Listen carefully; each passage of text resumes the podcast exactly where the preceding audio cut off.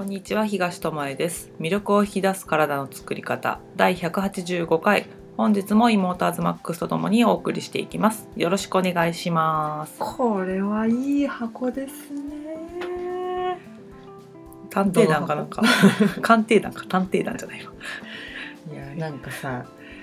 あのこじつけじゃないけど、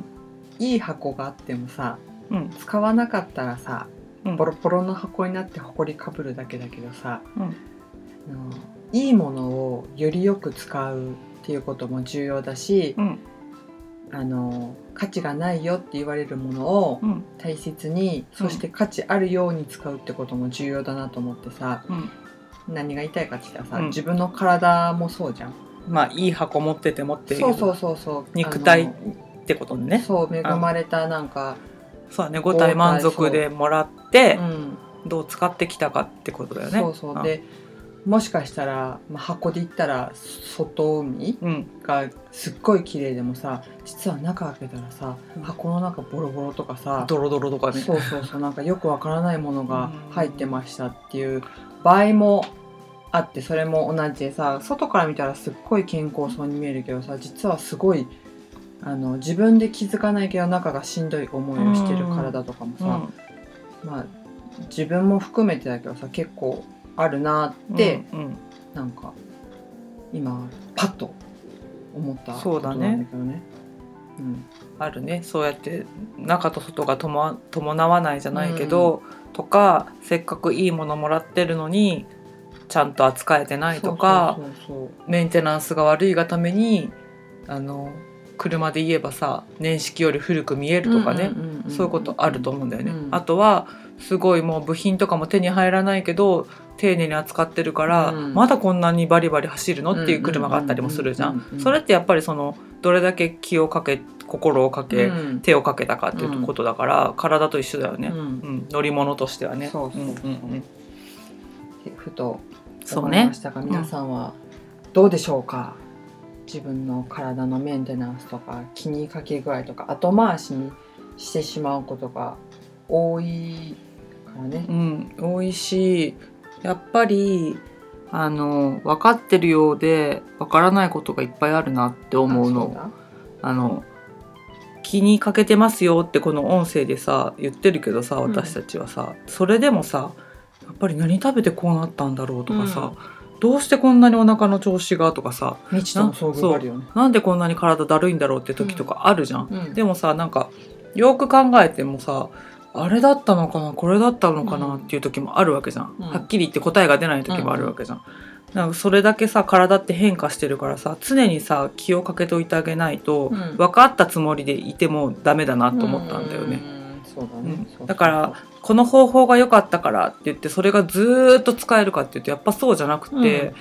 昨日使えたものが今日使えなかったりうんうんとか、あと情報で言えば昨日まで常識だったものが今日非常識になったりとか、あそれ間違ってますよって言われる情報だったり、今で言えばコロナウイルスの話だうんとかはさまだ出てきたばっかりのウイルスだからさ昨日言ってたことがあそれ間違いですよその対処じゃダメですよっていうのも出てくるかもしれない、けどもまあそういった新しいものに対してはあのどう対応していくかなんてさ誰も分かってないわけだからさ、その前に自分たちができることをしたらいいよねっていうところかなとは思うね。であの自分たちでできることをと思って前は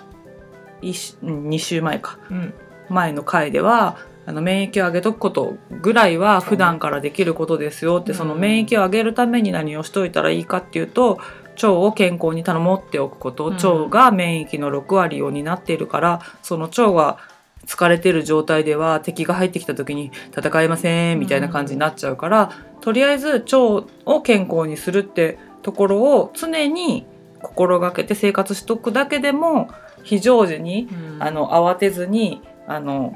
なんていうのかなみんながやるような対策を取ればさらになんていうの強く強くうん。防げるっていうかさ、うん。普通の人がやる以上にも腸が整ってる状態でいることであの免疫の強さっていうものはね、うん。違うよねっていうので腸を強くしておきましょうって言ったけどいきなり腸のさ免疫力を上げれるわけじゃないから、じゃあ今できることって何かなっていうのでアズマックスがあのお世話になってるねお医者さんに、お話を聞いてきてくれたんだよね、うん。なんかできることないですかね素人でもって言って全然わかんないんですけどみたいな話をしたらあのいろいろある中でこれ使えるんじゃないっていうのを教えてくれたんだよね。うん。あの知ってる方もいるかもしれませんけど、ジア塩素酸ナトリウムうんというのをご存知でしょうか、何それみたいな科学記号言われても分かりませんって感じだけども、まあ、身近にあるものではある。あったらしくて、私もそれ最初聞いた時、うん。あお医者さんが使うなんか特別なものなんだ 難しいなってなって何回か言ってもらってやっと覚えたみたいなうん。感じなんだけど、うん。あの先生とか言って、うん。マスクとか除菌スプレーとかすごい売り切れててでも何したらいいかわかんないですみたいな話をした時にそうだね、エタノールも売り切れてました、うんそうそう。マスクも売り切れてく切れてました、みたいな状態なんですけどって聞いたら「うんえーまだ他にもあるよ」みたいな。こういうのやってるよとか言ってこれやってるとね結構いいと思うよって言って言われたのがそのジア塩素酸ナトリウムっていうので、を利用したん。除菌方法っていうかね。うん、うん、で身近にもありますよってことで皆さんがよく知ってるのはあのキッチン用ハイターとかさ、うん、見てもらうとあれはもうめっちゃ濃いからそのままは使えないけどもそういうものにも入ってるもので、うん。あ除菌といえばっていううん。ものに入ってるんだなっていうので、あの別に特殊なものじゃなくてなんかネットで買わないと手に入らないとかじゃなではなくて薬局に売ってるものであったと。そうそう、うん。であのなんだっけえっと何普通の風邪じゃなくて。ノロウイルスとかノロウイルスとかの時にもそれってすごい有効で、普通のうん。除菌一般的な除菌スプレーっていうのは、あのジア塩素酸ナトリウムが入ってないものが多くて、うん。で私たちもそれ聞いてすぐうん。じゃあ見に行ってみようって言って薬局に行ったら、やっぱりまあほぼ売り切れだったん。でそあの値段とかもいろいろ見つつ、うん。裏を見つつしてたら売り切れててう、まあ、エタノールはもう当然のごとく売り切れてるしそうないからマスクはない裏を見ようがないんしだけどうんうん。で残ってるものがあったねその除菌コーナーにね、そそしたら1,000円超えとか、ううん。まあ、1,000円近いものとかがあって。そこにも一応ね薬局の人はご存知だからさうん、お一人様一つまでって書いたんだけどさそうそうそうそう。余裕で余ってんだよね。で「えあるよ」うん。って後ろ見たらジア塩素酸ナトリウムって書いてあって、うん。でやっぱりジア塩素酸ナトリウムというのが入ってる方がちょっと値段が高くなるっていうのはあるので、もしかしたらあ近くのねそうそう。薬局とか回ってもらったらもしかして知らない人が多いからあったりなんかするかもしれないよっていう情報と、それの方があのちゃんと除菌できますよっていうお医者さんのうん。院内でも使ってるよっていうぐらいなので、あのなんていうの体に直接吹きかけることはできないけども、空間の除菌とかあと物うん。扉とかの取っ手とかみんなが使あの触る蛇口とか、うん。トイレとかね。なんかお風呂場とかさキッチンとか、うんうんそういういったものに対しての除菌がすごいよくできるので、ちっちゃいお子さんがいるとかあとは高齢者の人がいるとか、うん。あんまりペットとかも。うんペットとかもだしあのあまりなんていうのかなもともと免疫力が強くないなっていう人が家にいるよっていう場合に自分だけ何やってもうん。連れてきてるかもしれない菌とかを部屋の中もちゃんとしたいなっていう人はうん。そういったものを使ってもらえるといいよっていうのともう一つ空間の除菌をするっていうのでそのジア塩素酸ナトリウムを使った空気清浄機みたいのもあるみたいなので、うん。それを使うとその空気清浄機のところからそのジア塩素酸を含んだものをちょっと出すみたいなことができるみたいなので、まあ、加湿器みたいな感じで使うのかな。それもいろんな、あのメーカーからうん。もうそれ専用みたいに出てるのもあれば、うん。自分でさっき言ったみたいにちょっと濃度を調整して、うん。普通の加湿器に入れるっていうのもなんかうん。できるみたいなのでぜひああとはタブレットがついてるメーカーとかもあるしね。調べてうん。そうそう。みてくださいこれは。多分キーワードを Google 先生に入れればねそれなりの商品が出てくると思うので、んうんうんうん。欲しいなっていう人はそういうものを手に入れて、まあ、今だから使うっていうよりもこれから先にも使えるってことで、うん。あの知っておくといいのと他に困ってる人がいたらこういう情報を渡してあげてほしいなっていうこと、はい。簡単にできることでもあるからね。その薬局で売ってるスプレーとか買うだったら誰でもできることだし、あの次亜塩素酸ナトリウムって言ってい入れて除菌とかで調べると自分で薄めてどうやって作るかっていう方法も載ってたりするのでそれは自己責任でやってもらいたいんだけども、うんうん。あのちゃんと濃度とかもあるのでそこは調べてやってもらえたらなって。で薬局とかで売ってるものはそのままスプレーして使えるような状態の濃度に作ってくれてるので、手早く済ませたいっていう人はそういうものを使って、あの手っ取り早くねうん。うん自分の家もだし自分からどっかに持ち出さないようにっていうのもだし、うんうんうんいろいろできることがあるのでやってもらいたいなっていうのは思いますね。うん。そうね本当ね。でやっぱ知ってるだけでこんなにも違うのかっていうのをその情報をお医者さんから教えてもらってそう思ったんだよね。除菌って書いてあれば、全部一緒だと私なんか思っちゃってたから、そんななんか違う。うんですね。っていう、そうだからエタノールでやるのも大事だけどもこういうのを使って空間もやっとくのが大事なんだよって飛沫感染とかするのもあ多いしねっていうのでノロウイルスとかだとエタノール効かないんだよとかっていう話とかもあったりして、うんうん。だからこそお医者さんはそういうものを使ってるんだよっていう説明も受けうんてのことだからで知ってないからこそ知らないからこそ、あの薬局でみんなが立ち止まってるとこってエタノールの前とマスクの前だったのね。うんうんうんで私が行った薬局はたまたまその次亜塩素酸ナトリウムのスプレーが違うちょっと違うところのコーナーに置いてあって、そしたらそこには人があんま来ないんだよね。来ないし来ても違うところちょっと斜め上の方にある他のもののた空になった棚見てやっぱりここもないねとか言うんうんって諦め顔でいたりする人がいて、次亜塩素酸ナトリウムも使えるって知ってたらきっとこれ手に取って速攻売り切れてるだろうなって思ったから、うんでも知らないから情報が出てないかっていうと厚生労働省のホームページに行くと、うん。ちゃんと次亜塩素酸ナトリウムで殺菌除菌してくださいねやれる方法がありますよって、うん。ものに対してはこういう使い方がありますよみたいなのが載ってたりするから情報が出てないわけじゃなくてテレビでやってる情報だけとかさ、うん。ネットでなんか表面上に流れてくる情報だけを見てるととりあえずマスクとエタノールって思っちゃうかもしれないけども、まだあるよと。うん。自分で調べに行ったらもしかしたらもうジャイアンソ酸ナトリウム知ってるよっていう人もいるかもしれないしね。うんうん。結構いるかもしれないね、うん今はね、うん。そうだからそういうのも使うのとまあ手洗いまあもう基礎中の基礎みたいな感じだけど、手洗いをするのとうがいとねあと、まあマスクが有効か無効かみたいな話も今はあるけど、うんでもしないよりうん。してた方が、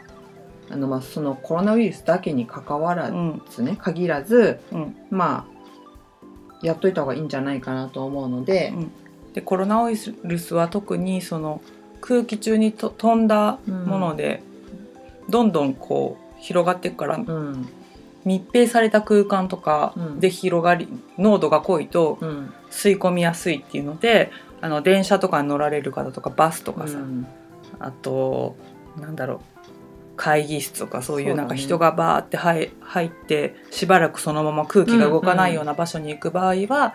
あのできる限りうん。マスクの着用をして出かけるようにすることと必要がないならば今じゃなくてもいいのならば行かないようにする。うんそういうところに、うん。そうそうそう。そうそうそ。そう。うね。不用意にはうん出かけないようにするっていうのとあとはね、まあ、いろんな情報があるし私たちはもうほんとテレビ見ないから、うん。どんな情報が流れているのかわかんないけど、まあ不安な要素が大きいだろうとは、うんうんうん。まあね。うん思うので、うん。あの不安になりすぎないことだなっていうのは一つ、予防はする必要あるけど怯えないっていうの？そうだね。クルーズ船の話聞いててもさどんどんさ、あの感染者が増えました。また何人出ましたっていうのは、うんもちろんさんあんな密閉された空間にいたらうつるだろうって思うんだけど、うん。でもその数が増えていくことにわ大変なことが起きてる。大変なうんことが起きてる。って数字だけ追うとさやっぱり怖いなって思わされるけども、その必要以上にビビることはないし、うん普段からやっておけることをやっておいたならばもうそれでもしかかってしまったならもうしょうがないっていう状況じゃん、うん普段ちゃんと防御してるのにかかってしまったら、まあそれはそれでしょうがない話だなとは思うし、もうそれ以上できることはなかったんだなって思うしかないよね、うんだけどあれをやっとけばよかったとかあの時ああしとけばよかったってことが少ない方がいいに限うん。るからあのできることはやっておきましょうね。で持病を持ってる方は特に重症化しやすいから、うん。そういう方が家族にいるとか近くにいるっていう場合は協力して菌をい中に取り込まないようにってことはしてあげた方がいいし、うんうん。不用意にあの医療機関にちょっとだるいからっていう状況で行かない方がいいって言われてるよね。そうね、うん。そこで拾っちゃう可能性、広めてしまう可能性がやっぱりあるので行くなっていう意味ではなくかなーぐらいの感じで行っちゃうのは。心配だから行ってくるわみたいな感じだったらままだ行かない方がいいようんうんって言われてるので、あとはあのコロナウイルスとかにの場合は病院じゃなくて保健所に連絡してくださいとかなんかいろいろあるみたいなので、まあどこに行けばいいのかまず電話で聞くっていうのも大事かもしれないね、いきなり病院に飛び込むよりもね。そうだね。いろんな人に迷惑かけてしまう場合もあるからね。から自分だけのことを考えずにやっぱ周りのことも考えて行動できると一番いいかなって思うね。そう、うん、そうそう怖くなっちゃうとは思うけれど、うんうんうん。でもあの本当なんていうの？大大丈夫とは言い切れないけれど、うん。やっぱりその不安な心とかうん、怯えがそれそういったものを引き寄せの法則じゃないけどね。やすいな、うんうん。あのコロナウイルスにかかるかからないじゃなくてやっぱ他のことに関してもね。そう心が弱くなってる時って、うん。なんか風邪ひきやすかったりとかさ、どっか調子悪くなったりしやすいし、うん。あとなんかね私はなんだけど、うん。そういう心の状態が不安定な時って、うん。食べ物も結構粗末とまではいかないけどなんか美味しさを感じずに食べちゃってたりバランス結構崩すことが多いうん。ので、の免疫力を高めるためには普段からまあ食事食事っていうのはこれでうん。お伝えしている通りで、うん。まあ、腸が何炎症状態にならないような食を気をつける方ことを、まあ、可能な限り選んでほしいし腸がうん炎症状態じゃなくてすごい健康な状態な場合ってウイルスが仮に入ってきたうん。場合ね、まあ、うん。コロナウイルスに限定じゃなくって、発症しない場合があるの、うんうんやっぱ免疫部隊がしっかり腸の中にいてこう体の中に入れないようにしてくれるからね。そう。してくれることがあるからやっぱり今だけじゃなくて普段からもうこれから先のことを考えてあの腸を健康にする。そうだね腸がなんかあのグルテンフリーのところで話したこともあるけどさ、うんうん。リーキーガットみたいにその穴が開いてるとか、うんゆるゆるな状態になってると、まあ、未消化のものも入っていくのプラスそうやったウイルスが体に入ってきた時に「どうぞウェルカム」っつってうんすぐ血流に乗っけちゃうことになっちゃうから、うんうん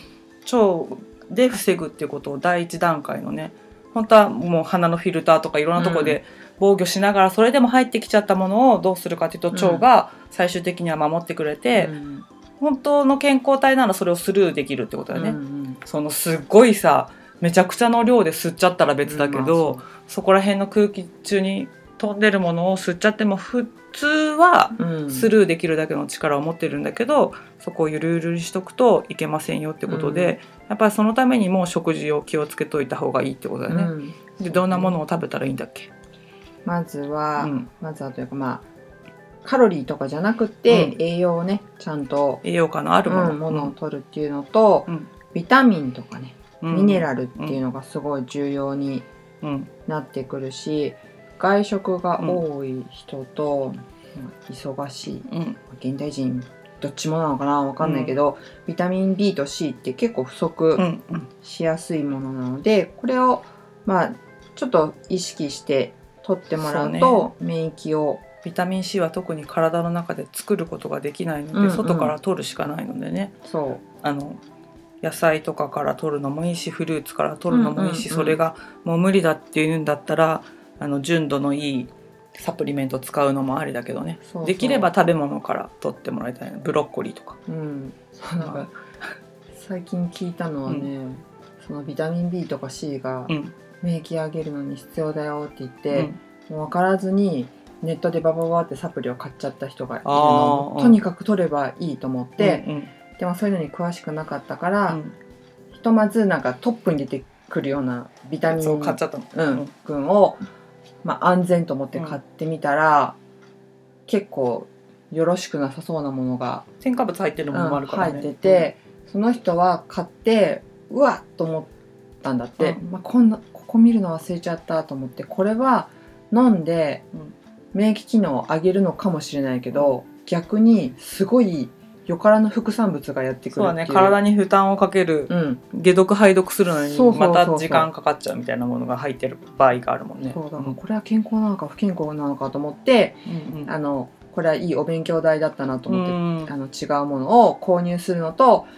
改めてサプリじゃなくあの食品からね。食品から取れるようにっていうのは意識しようと思いますっていうのをうん。たまたま目にしてさあ本当だなと思ったんだけど。サプリとか取ってもいいけどその1日何ミリグラムとかいうのをさ、その数字だけ追ってさカプセル飲めばいいかって言ったらそうじゃなくてさ、うん。体がそれを吸収できるだけの力がないとそうだね。あの取ってもただ流れて出てっちゃうだけだからだから食べ物とで取るといいよっていうのはその消化の段階でねうん。うまくいろんなものの相互作用で体がうん。取り入れてくれる、で相乗効果で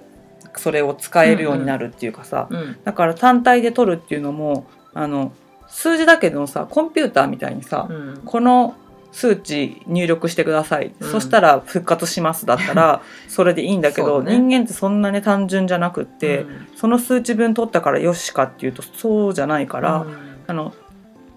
そこはあの安易に考えずにやっぱできることは食べるものからバランスよく取るっていうものことかな。うん。で美味しく食べれるもので取るってことね。うん。なんかこれ食べたら健康なんだってうん。でも美味しくないよねとか言って せーのすんみたいな。そこまですると今度精神的に美味しくないと思ってるものを体に取ってることになるから心が不健康ね。うんそうさっき言ったみたいにさなんか不健康になるような思考を持ってると不健康になるよと一緒でさなんかそこはやっぱ美味しいと思えるものの中から自分が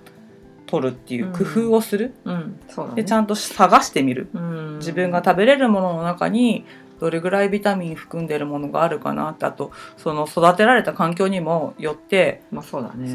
あの食品成分表に書いてある通りの栄養素が目の前にある食品に入ってるかって言ったらそうじゃないから、そこは食べてみてうん足りてるかな足りてないかな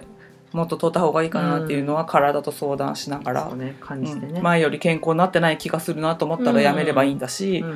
前よりなんか風邪ひきにくくなったなとかいう感覚があるんだったらその食生活の中でいいなと思うところを残しつつ、また新たなものを加えていけばいいと思うから、あの数字通りにはいかないぞっていうところもあの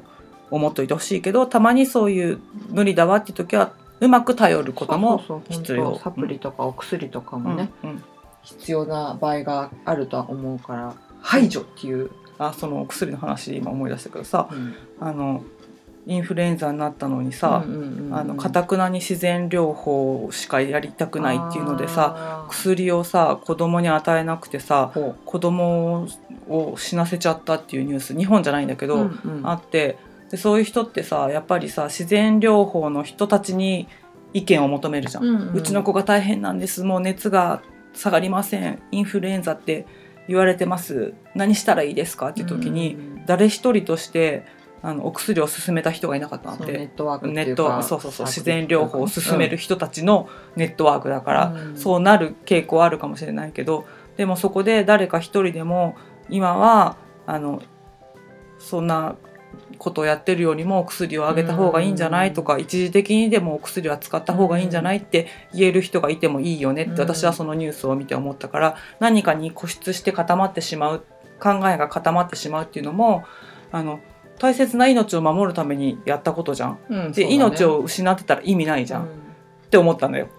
いくら自然療法でやりたかったって言ったけど一番失いたくないものを失っちゃってるじゃんと思ったからだから何が大事かって考えた時に命が最優先なんだと思うんだったら薬を使わなきゃいけない時もあるし薬を取りすぎてる人は薬を減らさなきゃいけない場合もあるしその時と場合によって何を善とするか悪とするかっていうのがあると思うからうん。そこはあの見失わないでほしいなと思って。そうねなかなかそこって難しいところではあるからこそなんかの信者にはそうあ宗教っていう意味じゃなくてね、何かだけにこう頼り依存するっていうのかな、うんうんだから私たちもグルテンフリーをやってはいるけど、うん。そこに依存は別にこれやってるから大丈夫とも思わないし、やってない人をどうのこうのとは今は思わないし、うん。食べてしまうことがあったとしたらどうすればいいかって考えるし、ね。ってことだよね。うんううんんって思うな。そうそうそう。本当そう。あとねあの一応私の立場から 喋らせてもらうと。改めまして。改めまして。あのね食事も重要だしその、うがい手洗いとかね、うん。もう重要なんだけどやっぱりね、中の免疫を高めるために運動も必要なんですよ。うんうん。ほんとね。過激な運動は必要ないけそう過ど激ななんかアウターマッスルを使う、うんあのー運動っ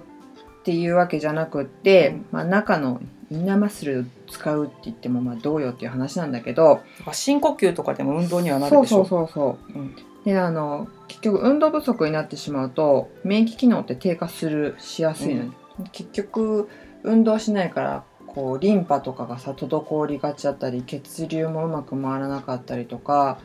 するじゃんね。うんうん。なのであの自分の、まあ、やれる範囲でいいからちょっと体を動かすっていうこともラジオ体操的な感じでもいい、うんそうだね。本当にゆっくり呼吸しながら気持ちよく動ける範囲でうん。いいと思うし急にそんな負荷をかける必要はなくだしあの負荷をかける必要もなくで思ったけどさ、うん。深呼吸ってさあの現代人呼吸が浅いじゃん、うんでアズマックスとかにさ誘導してもらいながら深呼吸することあるじゃん、うん。そうした時にさすごい汗かくの。へなんかあ呼吸ってこんなに体の中の内臓を使うんだえと思う、んなんかいつもさなんか上の方で呼吸してて、うんなんか体使ってないんだなと思って、うんだから呼吸だけでも運動になるなって思った理由はそこにあるんだけど、うん。そうね。うん。普段ちゃんと呼吸ができてない人にとっては呼吸も運動になるなと思った、そうかもしだからそれが整ってないのにいきなりウォーキングに出たり走ったりしたら危険じゃん、うん。からまずストレッチとかそういう軽めのそういう呼吸をちゃんとするってところができるものから始めるといいかなと思って、ちょっと口挟んじゃったんだけど、ですよ、うん。そう思いますしあとはあのお姉ちゃんが多分汗をかく一個の理由としては、意識してやることなんでどこに、まあこう呼吸してるんだったらどこに空気が入ってるかって、まあ、イメージに近いけど、とかどこを使ってるのかなっていう意識だけでも全然違ってくるので、何かもしこれを聞いてあやってみようかなと思う方は、うん。まあ、軽い運動ね、うん。アウターのガンガン系の負荷をかけるものじゃなく、ゆっくりしたものからでいいからここを使ってんだなとかいう意識をしてぜひあの動いてもらえるといろんなところから免疫が上がってくるし、免疫が上がると本当気分上がると思わない？上がる、ね。で動画がないと分かんないわっていう人はまた宣伝になっちゃうけど「芋ジャージ先生ねゆきえ」って検索してもらったらジャージ姿のアズマックスが出てきますんで、あのあ毎回面白いこと言ってるのはこの人かっていうね顔確認してもらってね。うん、どないやねん何ので確認やその中には激しいっていうかちょっと負荷が大きめのものあるし、あのリラックス系のもあるし、うん。自分で好きなのをチョイスしてもらって気に入ったやつがあったらそれを毎日やるだけでもうん。全然違うよね。そうですね、うん。特に最近ちょっと免疫のこういろんなウイルスとかが出てきてるから、免疫機能を上げるための足つぼとかちょっとしたストレッチみたいなのも伝えてるので、うん。それをやりつつあのあそうじゃん。お姉ちゃんのメルマガ、うん。新しく、うん。それをお伝えまあ、新しくなったのであの登録してもらうと、まあ、今までと変わらないことをやってるんですがあの登録してくれた人にしかもう送れなくなっちゃったので、そう。あの今まで受け取ってた人も登録し直してもらわないと受け取れないっていう。そうもし仮にねしばらく出張してて、メール見てませんでした。あれ？っていう方はも来ないっていう人は、フォームが作ってあるので過去のメールからでもいいし、うん。あのこの音声に貼り付けてあるリンクから飛んでもらったら、うん。メールマガ登録フォームっていうのがあるので、うん。もうそれは新しいのに登録できるようになってるので、はい、そこに登録してもらえれば今日話したようなこととかうんうんを毎日のようにとか今日気をつけたらいいなっていうようなメッセージになるようなことを送っているので、受け取ってもらえたらなうん、だから動く面ではアズマックスの動画を見てもらって、あの考えることとかどうしていこうとかさあとはどうしたらいいんだろうっていうことは私のメルマガで少しでもヒントを拾ってもらってで答えはそこにないんだよね。うん。アズマックスのもそうだけどね。答えはそこになくって答えは自分で見つけ出すもので、やってみてどう感じたかとか、うん。読んでどう感じたかとか、うん。そこを大事にしてもらって感じたことから次につなげてもらうと、答えが出せるようになってるっていうかさ答えは自然に出るよね、うん自分でやっていけば。うん。で今それをできる人が少ないので余計にあの言われたことを流れてきたことをそのまま受け取って終わりになっちゃう。世の中になっちゃってるから、あの自分で考え自分がどうなりたくて何をするのかっていうところができるようになるといいなと思って体の声を聞こうよとか、うん。食べるものをね裏をちゃんと確認して食べようよとか、自分の体を動かしてみて毎日の状態見ようよとかっていう、いろんな面からアプローチできるように2人でねお伝えしていってるのでそこを拾ってもらってまた免疫力を上げてもらってねうん。あのちょっとしたニュースでビビらないうん。体制を作ってもらって、うん。どんなニュースが流れてきてもじゃあこの時どうするんだって言って冷静に対応できるような状態を常に作ってあれば、うん。あの